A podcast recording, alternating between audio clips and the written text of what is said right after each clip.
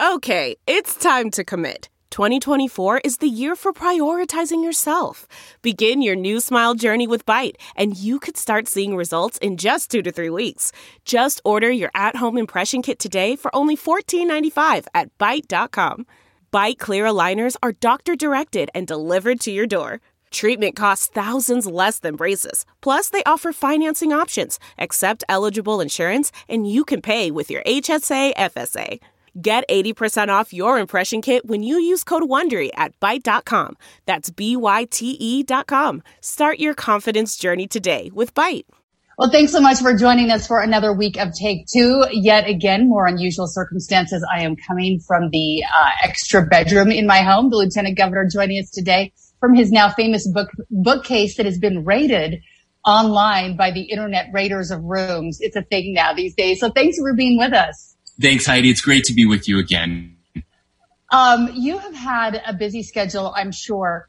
Tell me what your normal days are like right now. Are you still driving uh, home every night after driving up to Salt Lake, or are you doing a lot of teleconferencing? How are you making it all work?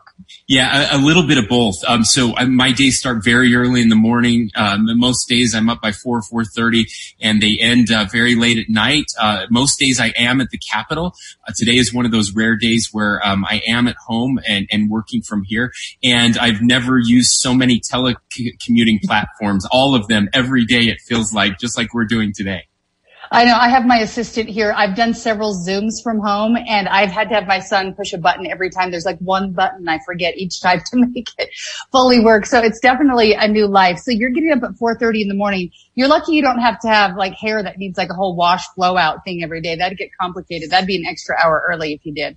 I, I do have that going for me. I, I did see Senator Romney on a Zoom call the other day.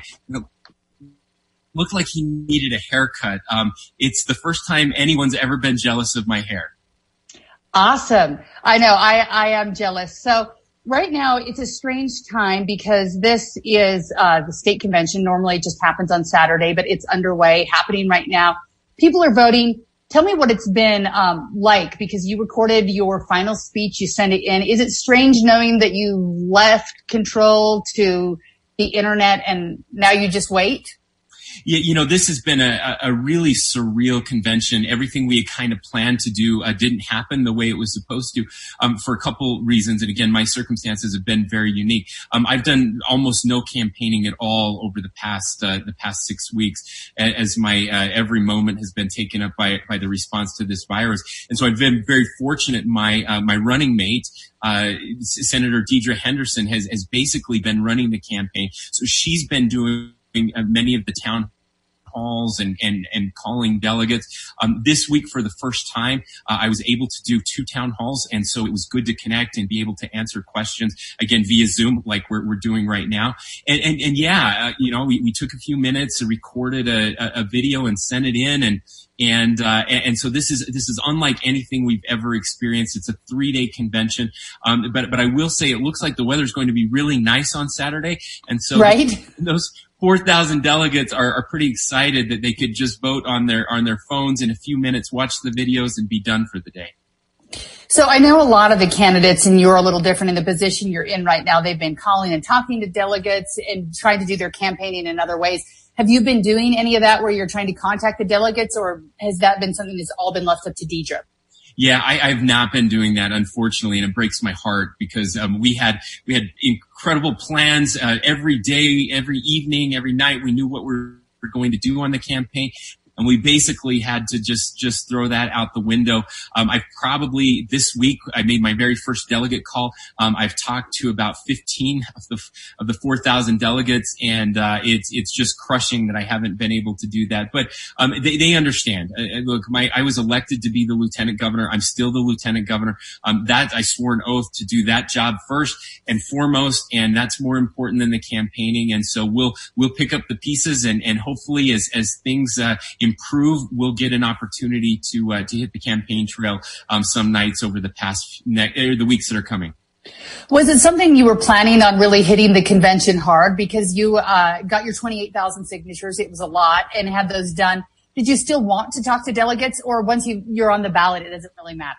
Yeah, no, I, have always been a big supporter of the caucus and convention system, and, and I think it's really a, a healthy process um, that that requires us to have those those conversations.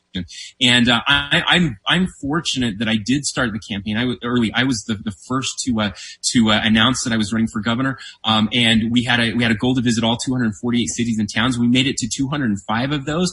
And so I did get to meet with people in their homes and in their communities. And I held uh, hundreds of, of, of town halls and service projects along the way. So I got that experience, even though not in this tight convention frame, and and I'm grateful for that. But yeah, we, we did we did plan to uh, to fully engage in the uh, in the convention process. Um, I've, I've, been a delegate. I, I, am a delegate now, a state delegate. Um, I've been a delegate since uh, I, you know I was first able to vote at the county level and, and then at the state level, and uh, it's something I, I really believe in, and I'm grateful for the the 4,000 delegates that are serving this weekend.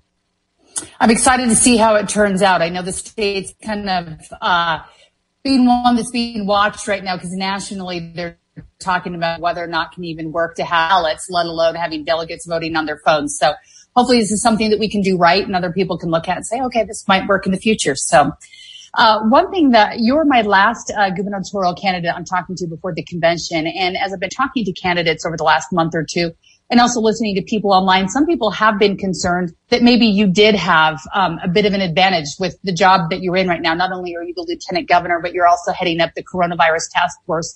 So while I'm sure it's a big weight and pressure on you and you've got a lot on your shoulders, some people see it as an advantage where you get to lead right now in places they'd like to. Uh, your thoughts on that? Well, look, I, I, I understand politics and, and the way politics works is you have to find a way to tear other people down. And, and, uh, we've, uh, we, we've made this a goal of ours to, uh, to run a positive campaign.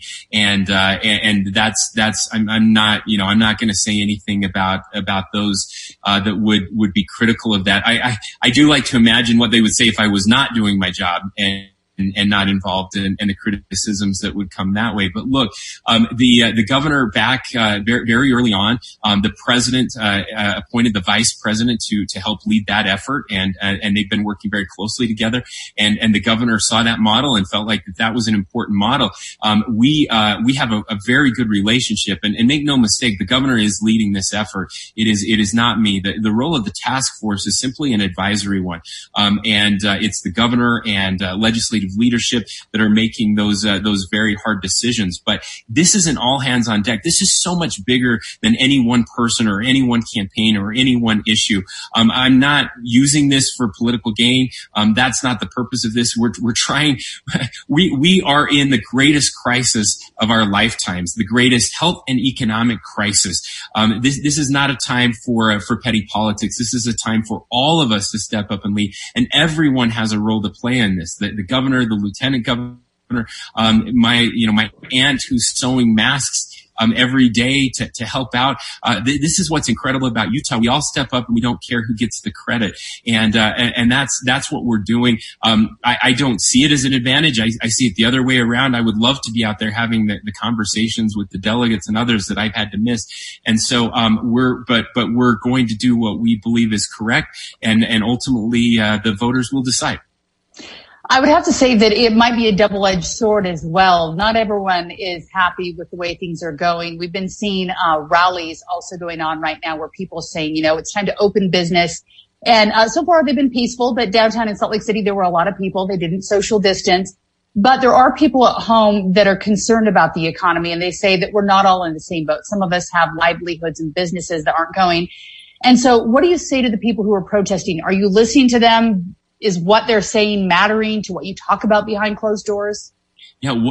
What I would say to them is that that I agree that we have to do more to uh, to get the economy going. Look, this is uh, this is we, we and, and, you're right about the double edged sword, right? I've got I've got a whole group of people uh, that that are, are saying we're not doing nearly enough, and uh, and another group of people that are saying we are we are doing way too much. And and so what what we're doing is we're we're working with the data and we're working with the experts, and uh, we're we're making uh, again the, the governor, legislative leadership, and and as as an advisory group we're giving them the, the very best information that we can to uh, to make those decisions. I, I, think it's important to point out from from the very beginning, we were the very first state to uh, to come up with an economic recovery plan. We we led the nation in private sector job growth over the last 10 years. We had the lowest unemployment in our state's history and in in the country leading into this. Um, we included on our task force economic leaders, and uh, in fact, we uh, we were the first state to uh, to uh, to come up with an economics uh,